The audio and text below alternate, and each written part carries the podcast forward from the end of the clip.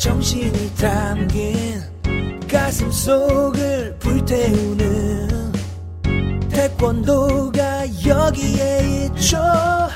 모두 같이 소리쳐봐요. 태권도로 하나 되는 밝은 세상. 태권도 세상. 이야기 모두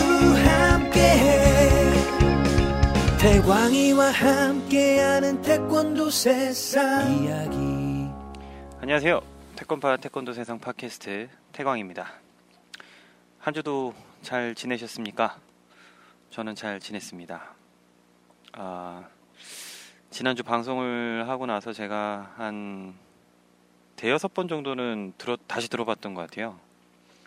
확실히 이렇게 준비를 아무것도 안 하고 방송을 했더니 약간 이제 주제에서 많이 벗어난다 내용이 자꾸 그래서 그런 말씀을 저한테 해주셔가지고 제가 여러 번 반복해서 들었죠. 확실히 매뉴얼도 없고 뭐 이렇게 제가 대본을 준비하지는 않지만 그래도 어느 정도 방향성을 잡아놓고 했었어야 되는데 그게 없이 그냥 혼자 떠들다 보니까 계속 이제 이야기가 산으로 가고 바다로 가고 그랬죠. 네. 대여섯 번씩 들으면서 많이 반성했습니다. 네. 앞으로는 지난번 같은 그런 방송은 절대 하지 않도록 예, 노력하겠습니다.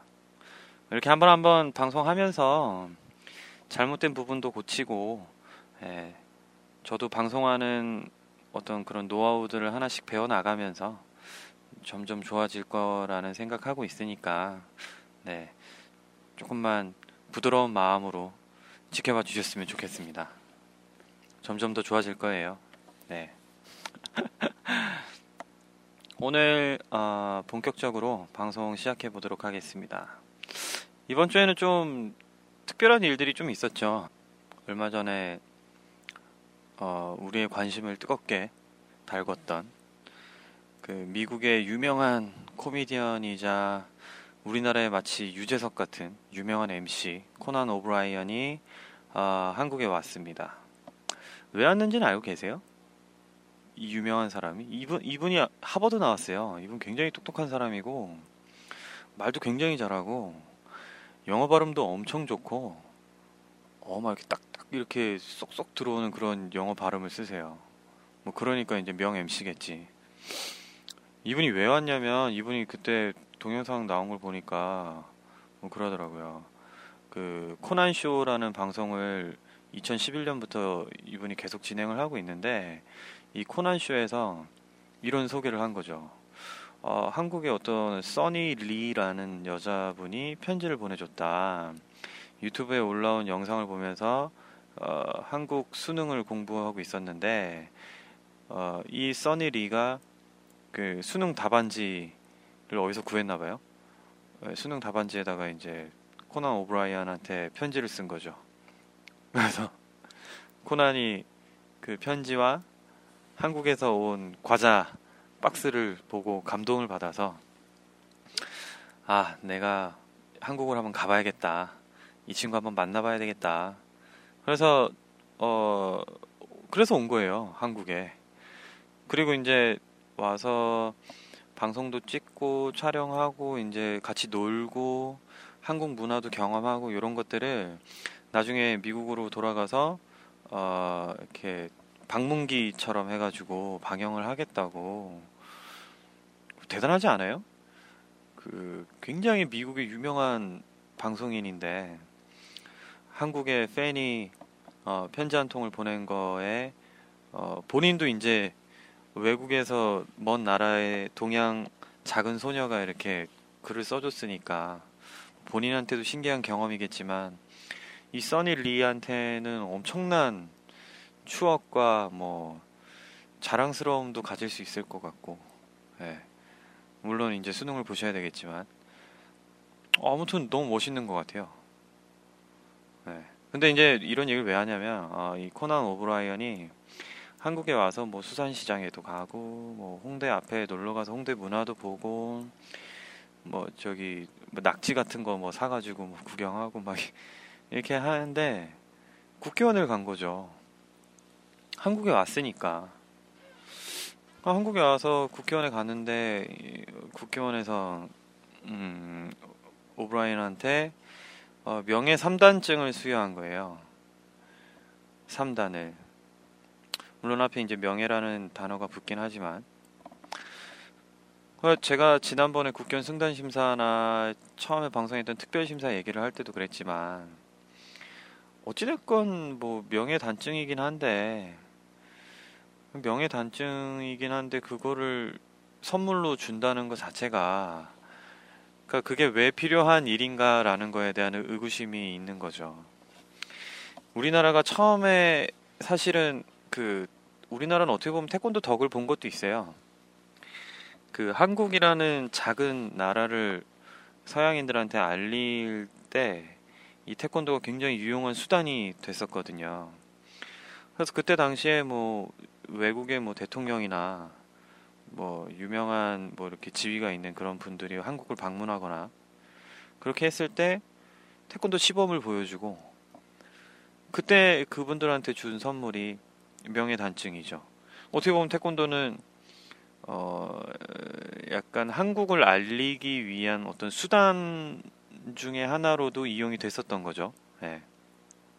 그게 나쁜 건 아니지만, 어, 그만큼 한국의 컨텐츠, 한국을 대표하는 컨텐츠 중에 하나고, 어, 우리 태권도 하는 사람들이 이런 얘기 하거든요.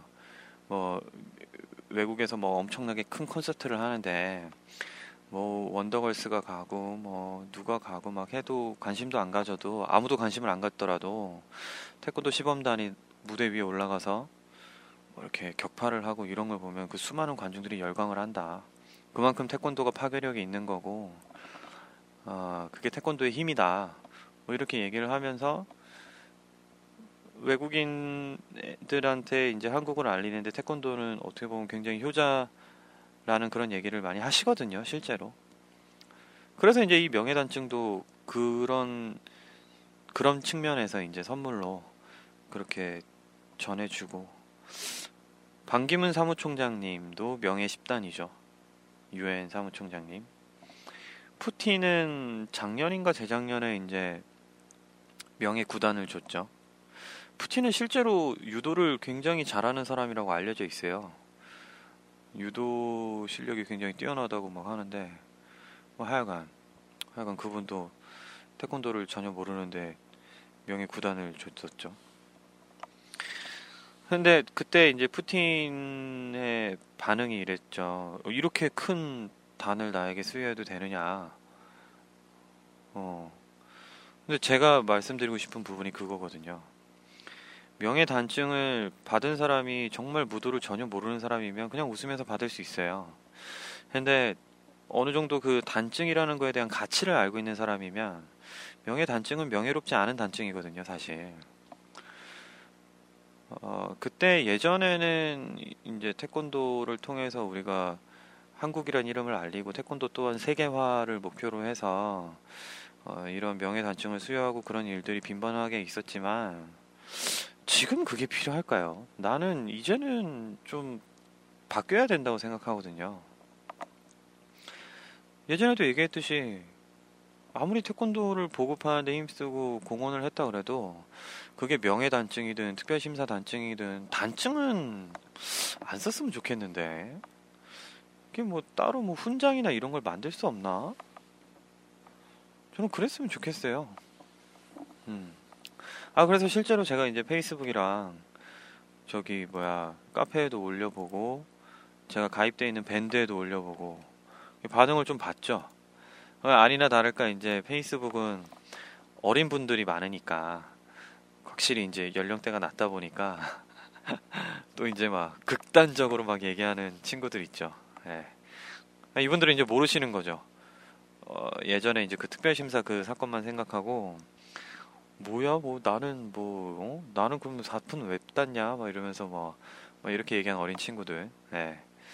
근데 오브라이언한테 줬던 단증은 명예 단증이니까 어린 친구들이 딴 그 단증과는 좀 다릅니다 개념이 근데 하여간 단증이라는 이름이 들어가 있기 때문에 저도 어, 반대를 하는 입장인데 어, 뭐 여기 이제 몇개 글 올라온 거 하나 읽어드릴게요. 보시면 어, 태권도 보급과 명성을 드높이는 데 기여한 것은 어느 정도 사실이니까 어, 뭐 이렇게 명예 단층을 주는 건 인정을 하겠는데 뭐 조금 유명하면 3단이고 뭐 세계적으로 대단한 인물이면 뭐 9단 10단이냐 어? 웃기지도 않네. 그냥 도복 한 벌 선물해주고 좋은 도복에 이름 박아서 주는 게 훨씬 더 홍보되고 받는 본인도 명예로울 것 같다. 음, 그쵸. 좋은 도복? 어떤 게 좋은 도복이지? 하여간 진짜 이거 이런 말이 맞는 말 같아요. 네. 태권도를 당신도 수련하세요 이런 개념이 될 수 있잖아. 도복을 주는 건. 뭐 띠나 뭐 이런 건 어차피 태권도를 혼자 배울 수는 없으니까 어느 나중에 도장 가서 띠랑 이런 걸 받아서 하면 되는 거고 도복만 주는 거 뭐 예를 들어서 뭐 국기원 이름이 박혀 있는 도복을 준다 세계 태권도 연맹이 그 로고가 박혀 있는 도복을 준다 뭐 이런 게 훨씬 멋있는 것 같은데 너무 싸서 안 되나 그거는 그러니까 이제 뭐 단층이 아닌 뭐 다른 뭐 훈장이라든가 난 이런 게 있었으면 좋겠다고 생각하는 거죠. 예. 뭐 이제 여기 보면은 뭐 어떤 학부모님도 글을 달았어요. 13살 딸 아이가 얼마 전에 산품증을 받았습니다. 5년 동안 열심히 운동시켰거든요. 11살 아들이 다음 달 산품 심사 보러 국경을 가는데, 가는데 맥이 확 빠지네요. 그죠? 일반인들은 명예단층이 뭔지 모르니까. 근데 어 뭐 이렇게 생각할 수도 있을 것 같아요. 네가 페이스북에다 그런 거를 올렸으니까 일반인들이 그렇게 얘기하는 거 아니야. 이거 다 네 때문이야. 나한테 그렇게 얘기할 수도 있죠. 근데 그런 걸 내 탓으로 돌리면 안 돼요. 내가 쓰는 글들은 뭐 나는 그럼 뭐 국기원 내부장가 내가 내가 정보를 어디서 알았겠어요? 어, 네이버 포털 사이트에 그냥 다 있어요. 네. 그게 왜 내 책임이야? 그렇게 할 것 같으면 네이버도 고소하세요. 나, 나만 나한테만 뭐라 하지 말고. 네? 남들이 다 찾아볼 수 있는 것들 그런 거 정리해가지고 제가 한 번 더 올리는 거고 페이스북에 페이스북을 하도 이제 많이 접하다 보니까 사람들이 SNS를. 그래서 어떻게 운 좋게 내가 그 창구 역할을 하게 된 것 뿐이지. 어, 왜 나한테 뭐라 그래요? 이런 거 가지고. 네. 명예단증 이런 거 주는 거 반발 있으면 그 명예단증을 바꾸면 될 거 아니에요? 왜 나보고 이런 걸 말하지 말라 그래? 예전에 어떤 유명한 대사범님 한 분도 저한테 댓글을 그렇게 달았다니까요. 이게 뭐 자랑스러운 일이라고 자꾸 이렇게 글을 쓰냐고 페이스북에. 근데 제가 사모님 정말 존경하지만 그건 아니에요. 예. 국민은 알 권리가 있는 거예요. 물론 그 알 권리를 내가 줘 내가 줘야 된다는 그런 권리는 나한테 없, 없기는 한데 나한테 그런 의무는 없기는 한데 그게 뭐 부끄러운 이, 이야기니까 널리 퍼뜨리면 안 된다 이렇게 생각하는 게 더 잘못된 거예요. 오픈을 시켜서 사람들이 알아서 손가락질을 해야 그게 바뀔 거 아니에요. 네? 자꾸 그 안 좋은 것들을 자꾸 이렇게 꽁꽁 숨겨놓고 이렇게 숨기려고만 하면은 그거 숨기려고 또 거짓말을 자꾸 하게 되고 거짓말 하다 보면은 나중에 밑도 끝도 없이 그냥 추락하는 거예요. 음. 아 물론 사범님 말씀이 맞, 맞으실 수도 있죠. 저한테 예전에 어? 이런 특별심사 여기 글 그만 올려라 이렇게 하셨던 분이 근데 좋은 방법이 아니라는 거죠. 이미 그렇게 여태까지 살아왔잖아요, 우리가. 태권도 WTF 생긴 지 이제 40년 넘었죠. 이 40년 기간 동안 우리가 그렇게 살았다고요. 뭐 이제는 이제라도 잘못된 게 있으면 뒤집어 까고 뒤집어 까서 정말 태권도를 모르는 일반인들하고도 우리가 소통을 하면서 열린 정책을 펼쳐야지. 그렇게 대표적으로 해서 요즘 좋아진 게 저는 축구협회라고 생각하거든요. 대한축구협회. 이번에 그 슈틸리케 감독님도 와서 잘 하시고 또 대한축구협회도 리모델링 한번 싹 했잖아요. 그 기술위원장님 이름이 이용수 기술위원장님인가? 뭐 그분이 와가지고 싹 이렇게 뭐야 정치를 투명하게 하면서 정말 축구 발전을 위해서 막 이렇게 이번에 6월달에 뭐 스페인이랑 체코랑 뭐 경기한다면서요. 뭐 강팀과의 경기도 주선을 하고 예, 그런 거 그런 데에다가 돈을 투자를 하고 얼마나 멋있어요. 예. 근데 그 이전까지는 얼마나 축구협회 욕 많이 먹었는데요. 그냥 차, 차라리 안 좋은 게 있으면 벌을 받고요. 용서를 구하고 우리가 잘못했다는 걸 인정하고 앞으로 잘하면 되는 거예요. 예. 저한테 숨기라고 얘기 안 해주셨으면 좋겠어요. 정말로. 뭐 그렇게 얘기한다고 해서 제가 들을 사람도 아니긴 한데 저는 오히려 제가 뭔가를 갖다가 문제 의식을 제기했을 때 내가 문제 의식을 이렇게 제기했을 때 그 문제 의식 문제를 제기한 내용이 잘못된 거면 나한테 얘기를 해주시면은 제가 겸허히 받아들이고 아 내가 잘못 생각했구나 하면서 또 다시 내가 잘못 생각했다고 얘기하면 되는 거거든요. 근데 뭐 그런 얘기는 뭐 거의 한 적이 없고 누구도 이렇게 소통을 하면서 거기서 생겨나는 좋은 아이디어나 의견들을 의견들이 있으면은 그걸 널리 알려서 어떤 뭐 방식으로 채택을 하고 이랬으면 좋겠는데 그렇게 그런 게 좀 아직 우리 태권도계에는 좀 그런 소통이 좀 부족하지 않나 그런 게 조금 아쉬워요. 어차피 뭐 태권도계의 어떤 정책을 다룬다거나 이런 그러니까 뭐 회사를 다니면 뭐 밑에 사원부터 해갖고 뭐 대리 과장 뭐, 뭐 이렇게 해갖고 올라가잖아요.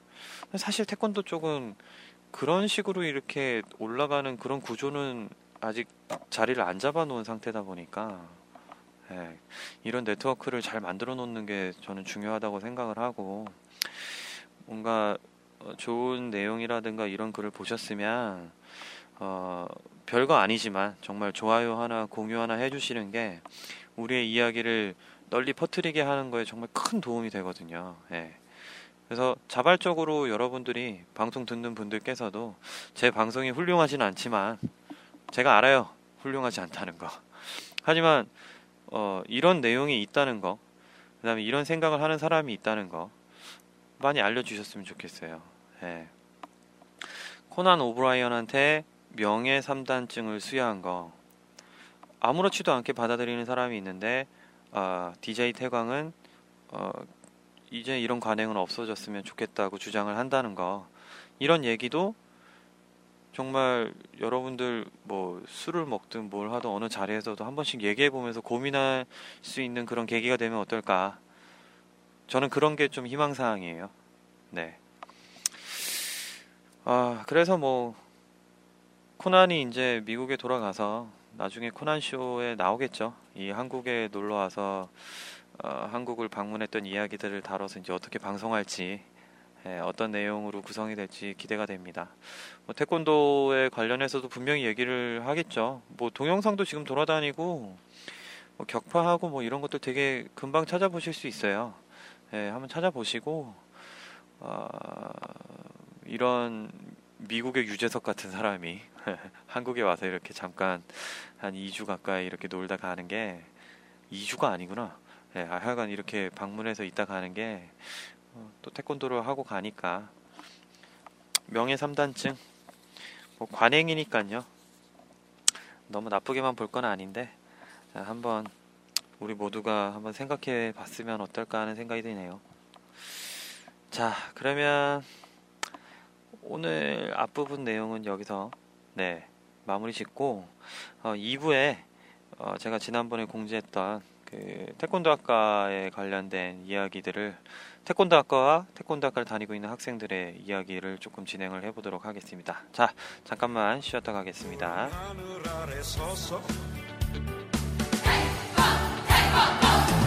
나를 넘어서고 당당하게 앞으로 간다. 용기와 바람을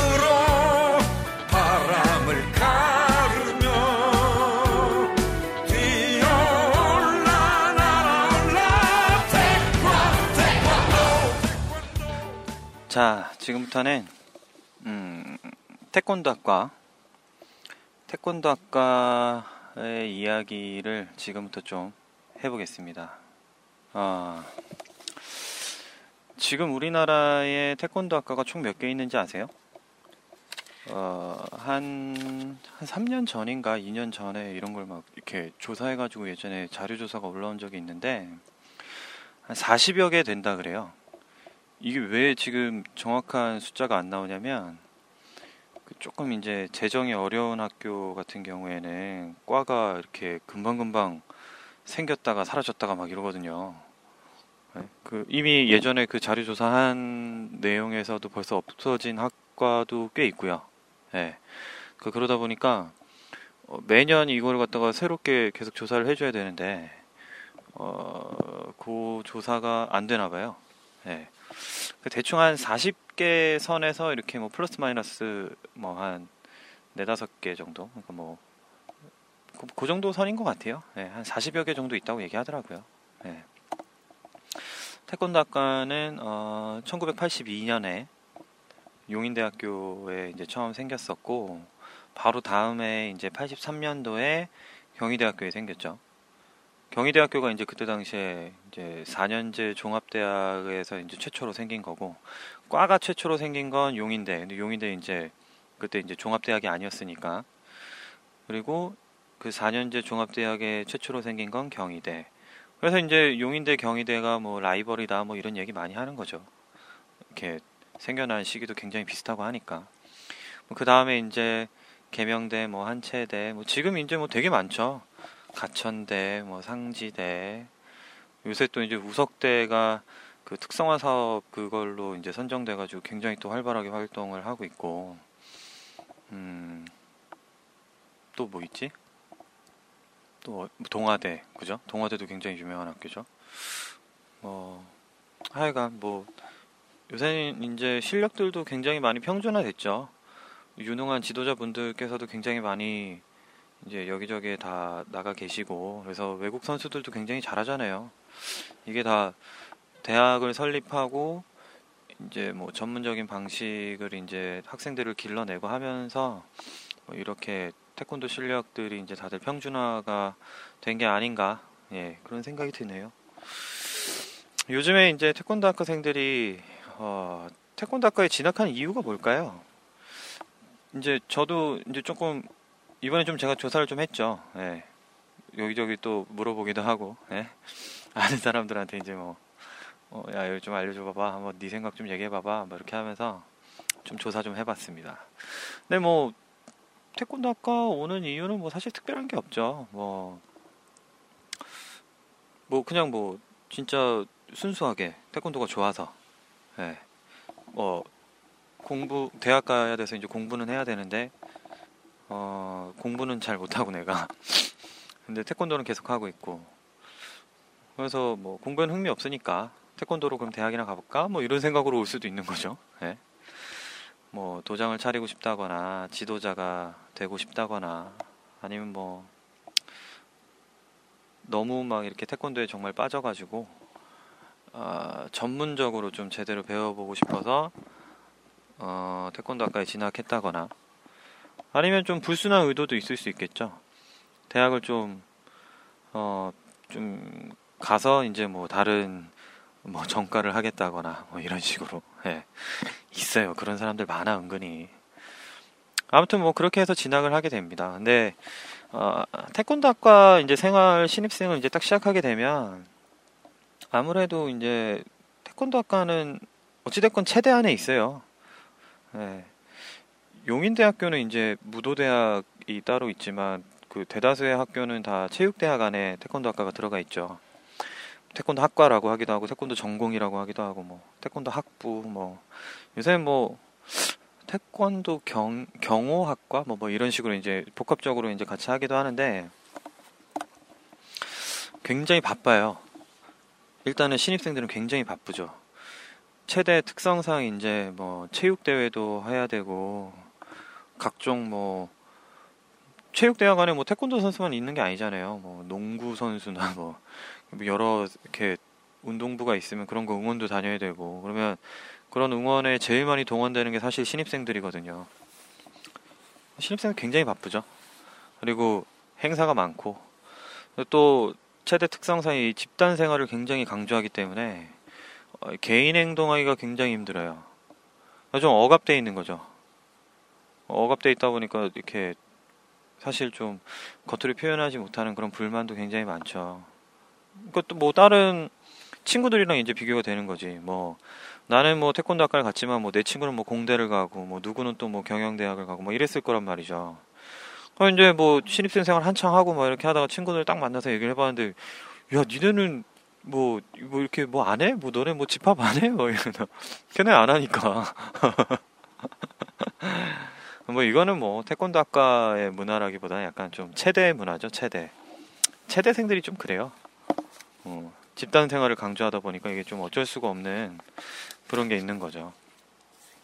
근데 뭐 신입생들이 뭐 그렇게 생활을 하면서 뭐 여기도 집단이기 때문에 우리 왜 중고등학교 다니면 뭐 왕따 당하는 애들 있듯이 어느 조직이든 소외를 당하는 사람이 생길 수 있어요. 그리고 어느 조직이든 그 소외를 당한 사람들은 힘들어하고 적응을 못하니까. 예. 뭐 100명이 입학했다. 그 100명이 다 우리가 원하는 사람은 없겠죠. 예. 그 중에서도 이제 뭐 실력이 떨어진다거나 아니면 뭐 진짜 뭐 적성이 안 맞는다거나 그런 사람들도 있고 뭐 이거는 뭐 사람마다 다 제각각입니다. 근데 음 아까 얘기했던 그런 소외된 학생들 중에서는 어 막 되게 힘들어하는 학생들도 있어요. 저한테 이제 제보가 들어와서 뭐 얘기했던 것 중에 하나도 뭐 위계 질서가 너무 힘들다. 네? 그리고 태권도 해보신 분들 알겠지만 이렇게 각 잡고 앉아 있는 것도 뭐 굉장히 힘들고 그죠. 네. 그래서 이런 억압되어 있는 분위기 때문에 뭔가 뭐 바른 말을 하고 싶은데 그런 말을 할 수 있는 분위기도 안 되고 네. 그런 얘기했다 큰일 나지. 엄청 무서우니까 선배들. 그쵸. 뭐 생활을 좀 보면은 태권도 학과생들 그 수업이 어, 실기 수업이 더 많아요. 이론 수업보다. 그래서 이제 음, 대다 대부분의 이제 수업이 실기 수업에 초점이 맞춰져 있다 보니까 어, 일반 학생으로 입학을 하는 경우에는 조금 이제 따라가기 힘들 수 있죠. 그러니까 뭐 태권도 학과에 들어가는 방법이 이제 여러 개가 있을 거 아니에요. 그냥 뭐 진짜 뭐 실기 시험 보고 어, 아 저기 수능 보고 실기 시험 보고 들어가는 그게 일반 학생 전형이고 뭐 품새에서 고등학교 3학년 때 품새 메달을 뭐 따서 전국 대회 대한 태권도 협회에서 인정하는 그런 대회에서 어 시합에서 뭐 3위 안에 입상을 해가지고 뭐 특기생으로 입학을 한다거나 아니면 어 저기 뭐야 겨루기 엘리트 선수. 그 최근에 이제 그거 생겼어요. 시범으로 입학하는 거. 이제 막 생긴 거여가지고 그게 벌써 신입생을 뽑았나? 그건 잘 모르겠네. 예, 요새는 이제 그 시범 전형이 따로 생겨갖고 이제 완벽하게 이제 3분화가 된 거죠 어떻게 보면. 삼국지가 된 거지. 예? 태권도 학과 안에 겨루기 아 사, 사국이구나 사국. 태권도 학과 안에 그 시범 한 친구 겨루기 한 친구 그 다음에 품새 한 친구 그 다음에 일반 학생 이렇게 있는 거죠 그 이 네개이 단체가 예? 시범은 당연히 시범 잘하고 겨루기는 겨루기 잘하고 품새는 품새 잘하고 일반 학생이 약간 애매한데 일반 학생은 뭐뭐이세 개를 두루두루 다 잘할 수도 있고 예. 근데 뭐 이렇게 특기생으로 입학한 다른 이 시범 겨루기 품새 이렇게 입학한 친구들보다는 더 그래도 뭐 뭐뭐 예? 뭐 발표를 더 잘한다거나 예? 뭐 PPT를 더 잘 만든다거나 뭐 이런 또 그런 게 있겠죠. 예. 서로 이렇게 상부상조하면서 학교 생활을 하는 거죠. 예. 저도 그랬던 것 같아요. 같이 이렇게 선수로 들어온 애들 운동 이렇게 하는 거 같이 배우면서 어 저는 제 동기 중에 이제 K 타이거즈 친구들이 많아가지고 어 그 친구들이랑 같이 운동하는 게 되게 재밌었어요. 뭐 운동을 막 이렇게 나도 나름 중고등학교 다닐 때 운동 좀 한다 생각했는데 와서 보니까 뭐 이거는 뭐 애들 막 날라다니고 막 난리가 난 거예요 막. 난 그렇게 하는 걸 처음 봤거든 대학 와서.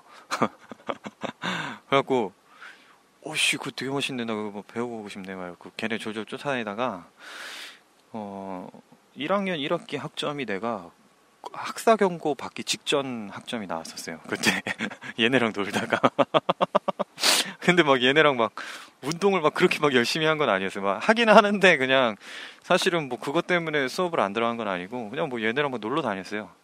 막 당구장 다니고. 그 얘네 나중에 이제 졸업할 때 내가 다 도와줬지. 어, 너 뭐 이 수업 들어야 된다 막 이런 거 졸업 사전 같은 거 내가 봐주고 아, 그렇게 다 도우면서 하는 거더라고요 학교 생활이 예. 아무튼 이제 어, 실기 수업이 많다 보니까 수업 자체는 재밌죠 예, 지루하지 않고 어, 뭐 이렇게 체대 생활 하다 보면 이제 뭐 술도 많이 마시게 되고 뭐 술 먹으면 뭐, 뭐 6시부터 먹으면 뭐 한, 한 12시쯤 끝날 것 같죠? 안 그래요. 6시부터 먹으면 막 6시까지 먹고 그래. 그럼 막, 실기 수업 들어가는데 막, 다 도복 입고 있는데 어디서 막 술 냄새가 막 엄청 나고. 나, 나. 그게 나였어. 제가 술이 해독이 잘 안 되거든요, 몸이. 막 얼굴 시뻘개져 있고 막. 아무튼 뭐, 재밌었어요. 저도 옛날에 태권도 학과 생활한 거 생각해 보면 재밌었고, 근데 아 저한테 이제 사연을 준 얘기 들어보면 전공 수업들 중에서 이제 자기는 조금 뭐 아깝다 이런 수업을 이렇게 등록금 내고 듣는 게 그렇게 생각할 수 있어요. 예. 왜냐면 자기가 배우고 싶은 게 다르니까. 어. 태권도라는 게 안에 막 이렇게 뭐 역사나 뭐 철학이나 뭐 아까 얘기했듯이 뭐 시범 겨루기 품새 또 이렇게 나눠져 있고 그러니까 이게 자기가 배우고 싶은 걸 더 심층적으로 배우고 싶은데 그게 충족이 안 되면 이제 이런 불만이 나올 수 있죠. 아, 돈 아까워. 막 이런 거. 어, 난 이런 거 배우려고 온 게 아닌데. 뭐 누구나 할 수 있는 고민이긴 한데 그 비율이 조금 많다는 게 문제죠. 예. 등록금이 아깝다고 생각하는 사람들이 많다는 게 문제죠. 근데 이거는 지금이 좀 과도기인 것 같아요. 제가 생각할 때. 어, 그러니까 기존에 계신 교수님들이 지금 태권도학과 교수님들이 이제 경기인 출신 교수님들이 많다 보니까 어, 약간 이제 세대 차이가 난다고 해야 되나? 그러니까 그때 당시에 교수님들이 젊은 시절에 이렇게 할 때는 정말 그 경기가 다였죠. 네, 그때 막 이제 대회 붐이 일어나고 막 이랬으니까. 그때 그분 이분들이 활약해서 이제 예? 올림픽에도 들어가고 한 거예요 어떻게 보면 근데 이제 지금은 그런 상황이 아니다 보니까 약간 그런 과도기 상태에 온 것 같아요 그래도 이제 어 좀 이제 젊고 약간 개성 있는 생각을 하시는 젊은 교수님들이 이제 한두 분씩 이렇게 임용되기 시작하면서 아, 그래도 이제 점점 재밌는 수업들이 나오기 시작하는 것 같더라고요. 뭐 아, 내가 지금 기억이 안 나는데 얼마 전에 뭐 무슨 수업 뭐 이렇게 얘기 들어보니까 어, 되게 나도 듣고 싶은 그런 강의도 막 있는 것 같고, 예. 수업의 이런 질적인 변화는 계속 발전할 거예요. 예. 지금 당장 그런 부분이 좀 불만이실 수는 있죠. 뭐 그런 거를 갖다가 어떻게 해결해 줄 수는 없는 건데, 어, 시간이 해결해 주지 않을까. 이런 부분에서는, 예. 뭐, 생활이, 뭐, 학과, 학과 커리큘럼은 뭐, 그렇게 생각하시면 돼요. 네, 실기 수업이 많고 이론 수업은 좀 적고 이론에 대해서 좀 자세히 알고 싶으면 어, 본인이 직접 찾아보세요. 네, 책 많으니까. 아 많지는 않은데 아, 그래도 이렇게 몇 권 읽다 보면 이제 감이 잡혀요. 아, 뭐 이렇게 뭐 주장하는 게 뭐 다르긴 한데 아 대충 한 요 정도 선에서 이해를 하고 있으면 되겠다 이런 게 이제 눈에 들어오거든요. 뭐 이런 내용에 관련해서도 또 요새 또 책 쓰시는 분들도 많고 그러니까 네, 많이 읽어보세요. 재밌어요, 생각보다. 그뭐 태권도 학과를 다니면서 이제 뭐 힘들었던 거 있냐, 뭐, 뭐 이런 거에 대해서도 얘기를 많이 해주셨는데, 확실히 아까 얘기했듯이 이제 체대 문화가 있다 보니까, 네, 선후배 간의 관계가 불편하다. 그리고, 아, 이 얘기 딱 하더라고요. 근데 제일 듣기 싫은 말. 우리 때는 더 심했어, 뭐 이런 거. 네? 우리 때는 더 심했어. 군대에서도 들었던 말이야, 이거. 우리 때는 더 심했어. 니네가 하는 건 아무것도 아니야. 막 이런 말 있잖아요. 네. 그런 게 어딨어요. 내가 그걸 경험을 안 해봤는데. 네. 뭐 이런 거죠. 나는 신입생 때뭐막 머리 박아 했어요. 막 아스팔트 바닥에 머리 박아. 뭐 머리 박고 전진 막, 막 이러고. 뭐 전진 뭐 어떻게 하겠어? 하라고 하니까 뭐 하는 신용은 하는데 머리카락 다 빠지고 중간에 막 엎어지고 막 이렇게 기어가고 그러지. 어찌됐건 나는 그렇게 했는데 나중에 뭐 나 후임 후배들이 들어와가지고 대가리 박아 어 자식들아 우리는 이렇게 하고 뭐, 어? 뭐 병뚜껑에 머리 박고 그랬어 막 뭐 우리는 뭐 머리 박고 막 전진하고 그랬어 이런 말 해봐야 걔네들은 아 그래 우린 되게 편하네 이렇게 생각 안 한다니까요. 예. 쓸데없는 말이에요 이거 우리 때는 더 심했어 이거 자랑하는 거잖아. 그냥 뭐 듣기 싫죠. 저는 별로 안 했어요 그런 얘기. 별로 아니고 난 거의 안 했는데 나는 이렇게 누굴 막 괴롭히고 막 이렇게 안 했었는데 뭐 해, 나한테 당한 사람 있으면 뭐 글 달아봐요. 난 그런 적 없으니까. 그리고 뭐 여하구들이 좀 더 심하긴 하죠. 어, 내가 이제 여하구가 좀 심하다고 얘기하는 건 뭐냐면 어, 오히려 남자들이 좀 더 쿨해. 약간 남자들은 한번 이렇게 굴리고 뭐 혼내고 이래도 그냥 가서 에 그래 야 나가서 술이나 한 잔 먹자 이러고 이렇게 뭐 푼단 말이에요. 여자들은 약간 그런 게 잘 안 되나 봐. 아니 되는 사람들도 분명히 있기는 한 것 같은데 어, 안 되는 사람들이 더 많았던 것 같아요. 내가 볼 때는 그 잘 못하더라고요. 그 뭐 어떻게 보면 뭐 찍혀 찍혀서 그런 걸 수도 있겠다. 그 어떤 그 아까 얘기한 그런 소외된 그런 친구들이 예, 안 좋은 거죠. 예. 사실 대학이라는 곳은 자기가 돈 내고 오는 곳인데 누가 누군가의 자유를 억압한다는 건 사실 어, 안 좋은 관행이라고 저는 생각하거든요. 음. 그렇다, 그러니까 당장 하루 아침에 바뀔 건 아니에요. 당장 바뀌는 건 아니고 누군가가 이렇게 의식을 의식 있는 사람들이 한 명두명 모이면서 어, 전통은 일단 전통도 중요한 거긴 하거든요. 그러니까 그 전통을 조금 조금씩 이렇게 변화 변화하게끔 만들어 나가는 게 중요한 거죠. 예. 그런 의식을 가진 사람들이 점점 많아져야 된다는 거고. 음. 그래서 뭐 보면은 사연 온 거 보면은 뭐 강압적인 자유의 규제, 어? 부조리한 상황인데 말을 못하는 게 너무 힘들다.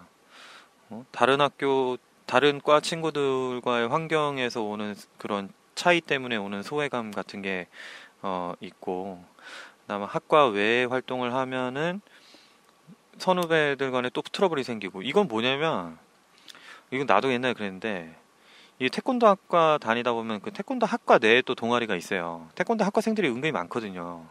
이제 자기들끼리 이제 과 동아리를 만들어서 하다 보는데 이게 이 체대가 워낙 이 집단으로 이렇게 뭉치는 이런 성향이 강해서 다른 동아리 생활을 하기가 힘들어져요, 이게. 그러니까 뭐 나는 나는 뭐 품새도 좋아하고 겨루기도 좋아하고 시범도 좋아하는데 그래서 나도 예전에 막 그런데 막 다 기웃거리면서 막 운동 배우는 거 좋아하니까 막 배우고 했는데 어, 막상 근데 또 다른 것도 하고 싶은 거지 나도 나도 뭐 어, 뭐, 뭐, 자전거도 타고 싶고, 어, 뭐, 축구 동아리도 들어가고 싶고, 막 하고 싶은데, 이게 스케줄이 안 맞아요. 이 태권도 학과 동아리가 일단 우선순위 되니까. 다른 동아리에서 신입으로 들어온 애가 막 자꾸 뭐 학과 행사 때문에 빠지고 누가 좋아하겠냐고. 네. 잘 안 되더라고요. 그런 게. 그래서 나는 어떻게 했냐면, 내가 축구부를 만들었어, 그때. 내가 학과 내에서. 학과에서 그 축구 하고 싶은 사람들 모으라 그래 모, 모이라 그래가지고 축구 동아리 만들어서 막막 금요일 날 이렇게 수업 없는 날 아침부터 막 애들 깨워가지고 막 아 얼마나 귀찮았겠어. 막 선배가 불러갖고 축구하자고 부르니까. 근데 막 되게 착했는데 걔네들. 요새 연락 좀 잘 안 하고 있는데 한번 연락해서 또 축구하자 그래야겠다. 아무튼. 뭐 이거는 하기 나름이에요. 예. 강압적인 자유의 규제가 저도 당연히 힘들었고 뭐 되게 막 서럽기도 했고 왜 나한테만 일어나? 약간 나도 약간 좀 찍혀 있었거든. 근데 하여간 그때는 되게 억울했는데 뭐 군 생활도 그렇잖아요. 지나고 나면은 그냥 아무 일도 아닌 거고 그냥 에 그땐 그랬지. 뭐 이렇게 하면서 지금은 이제 넘어가는 상황인데 어 그렇다고 해서 저는 옹호하고 싶은 마음은 저, 없어요. 예. 바뀌어야죠 음. 그렇게 자유를 억압하고 막 이러는 거는 불필요한 일이라고 저는 생각해요. 그렇게 안 해도 충분히 어, 이 집단의 그런 뭐랄까 자부심 같은 걸 느끼게 충분히 만들 수 있고 어, 굳이 그런 방법을 사용하지 않아도 될 것 같아요. 내 생각에는 이게 내 생각이에요. 들으시는 분들은 뭐 예전에 유명한 유도 선수가 그런 얘기 했잖아요. 난 맞으면서 운동했으니까 내 어? 밑에 후진들도 이렇게 때리면서 해야 된다고 맞으면서 해야 된다고 그 저는 그거에 반대되는 생각을 갖고 있다고요. 예. 그건 네버 절대 아니다. 그리고 그 때리는 강도를 누가 정하는 건데 뭐 그게 뭐 수치로 정할 수 있나? 뭐 나는 10으로 맞았으니까 너는 뭐 9로 때릴게 뭐 이런 거 그런 그런 규정도 없잖아요. 그렇게 때리다 잘못되면 누가 책임질 거냐고. 근데 결국에는 이런 말이 있어요. 에? 가해자도 피해자도 없다. 응? 나는 내가 맞았죠. 나는 내가 선배들한테 맞았어요. 어? 막 이렇게 얼차례 굴리고. 근데 피해자잖아요. 그죠? 근데 바로 다음 학년 되는데 1학년이 들어온 거야. 내가 2학년이 되고. 근데 1학년이 말을 안 들어서 내가 1학년한테 막 뭐라 하고 1학년을 만약에 똑같이 굴렸다. 그러면은 나는 피해자였는데 난 다 갑자기 또 가해자가 됐죠. 근데 그럼 나는 피해자야, 가해자야? 나는 분명히 위에 선배들한테 욕 먹고 그래갖고 나는 피해를 받았는데 밑에 후배들이 들어왔는데 뭐 후배들이 이게 잘 못해가지고 내가 또 막 3학년 선배들한테 또 혼나. 왜 후배 관리 안 하냐고. 그래서 내가 1학년 혼낸 거야. 그럼 1학년들한테는 내가 피, 가해자일 거 아니에요. 예? 그러니까 이게 피해자랑 가해자 구분이 애매해진다니까. 이게 이 모든 이유가 악습 때문에 그런 거예요. 악습 때문에. 예? 누군가를 처벌하지도 못해요 이렇게 되면. 계속 되풀이 되는 거지 누군가 의식 있는 사람들이 모여가지고 이걸 뿌리 뽑아야 돼요 예. 이런 게 필요 없다고 주장해야지. 말 안 들으면 어떡하냐고? 말 안 들으면 뭘 어떻게 말 안 들을 수도 있는 거지. 어, 그럼 모른 척하고 살아요. 나는 그렇게 살아. 나도 예전에 이것저것 하면서 내 후배들이 내 말 안 듣고 그럼 난 그냥 걔 후배 취급 안 했어요. 그럼 그거면 끝이에요. 내가 능력 있는 사람 돼서 걔를 안 쓰면 돼. 네? 그렇게 생각해서 가면 되지. 뭐 굳이 걔가 내 말을 안 듣는다고 이놈 새끼가 널로 와봐갖고 막 때리고 뭐. 얼마 전에 그 역도 선수 그, 그 사건 그렇게 된 거 아니에요. 어, 내말 안 들으면 안 들은 대로 살면 되지. 뭐하러 그걸 갖다가 또 불러가지고. 그, 아, 뭐, 이거는 뭐, 솔직히 저랑 반대되는 생각하는 사람 되게 많죠. 근데, 음, 글쎄요. 이거에 대해서 만약에 나랑 토론을 한다 그러면, 어, 한번 해봐요. 재밌을 것 같아. 저는 하여간 굉장히 반대합니다. 만약에 우리 태권도 학과생 분들이 제 방송을 들으면 어, 한번 생각해 보세요. 굳이 그 체벌이 과연 필요할까? 솔직히 굴리는 사람도 귀찮잖아요. 이런 거 하면 그렇게 할 필요도 없는 건데 뭐 선수 만들 것도 아니고 선수 만들어도 요새는 그렇게 하면 안 된다고요. 자, 아무튼 넘어갑시다. 어, 그 다음에 이제 태권도 학과 다니는 사람들 이제 진로 고민 많이 하죠. 근데 진로 고민의 그 가장 큰 핵심은 뭐냐면 이거예요. 저출산 고령화 시대가 온다고 해서 도장들이 잘 안 된다. 태권도 학과는 모든 대다수의 커리큘럼이 지도자를 양성하는 거에 목표를 두고 있단 말이에요. 근데 지도자를 양성하면 뭐 하냐고. 도장이 안 된다는 얘기를 같이 가르치고 있는데. 그러니까 지도자 양성 과정을 목표로 사람들, 학생들을 지도하는데 그 다음에 어 근데 요새는 도장이 잘 안 돼라는 얘기를 하고 있다고요. 그럼 이제 학생들이 이제 고민하는 거지. 어 그럼 난 도장 차리면 망하나? 이 도장 차리는 게 굉장히 무서운 일이 도장 차리려면 빚을 내야 되니까 네? 자기가 돈 벌어서 도장 어떻게 내요? 이 세상에 사업을 하면서 아예 빚, 그러니까 융자를 안 받고 대출을 안 받고 이렇게 사업을 하는 사람 몇 명이나 있을까요? 만약 비율로 따진다면 네? 별로 없을 것 같은데 음, 도장을 차린다는 건 결국에 내 사업을 시작하는 거고 그럼 내 사업을 시작할 때는 위험 부담이 있는 거예요. 처음에 투자를 해야 되니까 투자금이 들어가니까. 근데 도장이 잘 안 된대 자꾸 주변에서. 그러면 이 투자를 못 할 거 아니에요. 이 사업을 못 하는 거 아니야. 그러니까 고민이 시작되는 거예요. 태권도 학과를 졸업했는데 도장이 잘 안 된대. 어, 그럼 나 뭐 먹고 살지? 이렇게 된 거야. 근데 아까도 얘기했듯이 우리 과 이 태권도 학과의 수업들 대다수가 실기 수업에 초점이 많이 맞춰져 있어요. 실기 수업이 많아요. 그럼 그러다 보니까 어, 이 실기섭이 많다 보니까 이제 다른 쪽에 개발하고 이런 걸 갖다가 스스로 찾아서 해야 되는 거예요. 자기가 스스로 이제 음? 뭐 이렇게 공부를 하고 뭐 영어 공부를 하고 토익 공부를 하고 이렇게 해야 되는 건데 의식이 있는 친구들은 해. 진짜 그 잘해요. 제 동기도 그 이번에 대기업 들어갔어요. 어, 난그 친구 되게 멋있다고 생각해요. 물론 그 친구가 어 대기업을 간다고 해갖고 막 영어 공부를 하고 막 이렇게 하면서 그 친구 코이카도 갔다 왔는데 어학 공부를 하면서 학교 생활 등한시했어요. 그때 당시에. 근데 어학 점수 딱 만들고 나서 이제 돌아와가지고 학교 생활 열심히 했어요. 멋있게.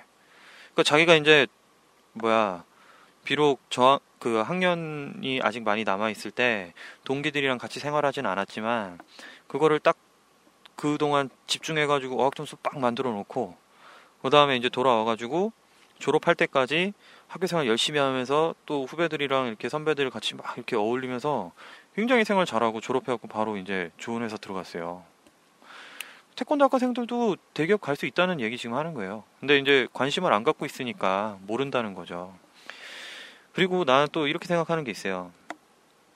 남자가 대학교 4학년이면 재수하거나 휴학을 안 하면 26살이에요, 26살.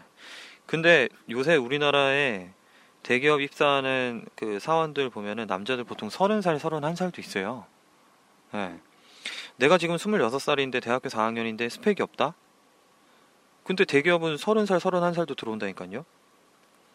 그 26살인데 자꾸 똑같은 말을 해서 미안해요. 26살인데 내가 한 게 아무것도 없어가지고 나는 대기업은 못 가겠고 태권도장은 망할 것 같아서 못 하겠고 아 나는 할 게 없다. 나는 도대체 뭐라고 산 걸까? 막 회의감에 쩔고 막 이렇게 산다고요? 그렇게 살 필요가 없다니까요. 26살 대기업 입사하는 사람 30살, 31살도 있다니까. 그러면 4, 5년의 시간이 더 있어요. 그 4, 5년의 시간 동안 어학 공부하세요.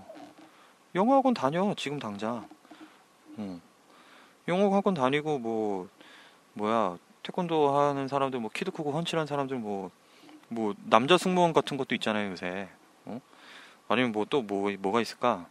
뭐 이렇게 제약회사나 뭐뭐 이런 영업 같은 거 하는 거죠 보험회사 이런 거 영업 힘든데 힘든 만큼 또 자기가 한 만큼 또 돈을 많이 주는 회사가 또 그런 회사들이에요. 특히 보험회사 같은데. 그래서 뭐 약간 그런 게 성향이 맞는 사람도 뭐 그런 회사 들어가도 되고 그럼 공부하면 되죠. 예. 못할 것 같죠. 근데 잘 생각해봐요. 어 모든 그냥 진짜 뭐 좋은 대학 들어가는 애들 중학교 3년, 고등학교 3년, 6년 공부해서 수능 보고 대학 들어가는 거 아니에요. 예. 26살에 대학교 졸업하면 어, 30살, 31살까지 4, 5년의 시간인데 내가 생각할 때는 영어 점수 만드는데 진짜 열심히 한다 그러면 1년만 해도 할 수 있지 않을까? 그 해커스 그 광고하는 것도 보면은 그 체육대학 다니던 애가 이렇게 1년 만에 공부해가지고 뭐 토익 뭐 900 뭐 이렇게 받았다고 막 광고하고 그게 뭐 900점 꼭 안 나와도 되잖아요. 예. 꼭 대기업 안 가도 되잖아. 회사 규모가 엄청 크지 않아도 뭔가 꿈이 있고 자기가 열정이 있는 그런 사람들을 뽑는 작은 중소기업을 가도 되죠. 중소기업 중에서도 연봉 잘 주는 회사 많아요. 되게 많아. 이거 진짜 찾아봐요. 되게 많아요.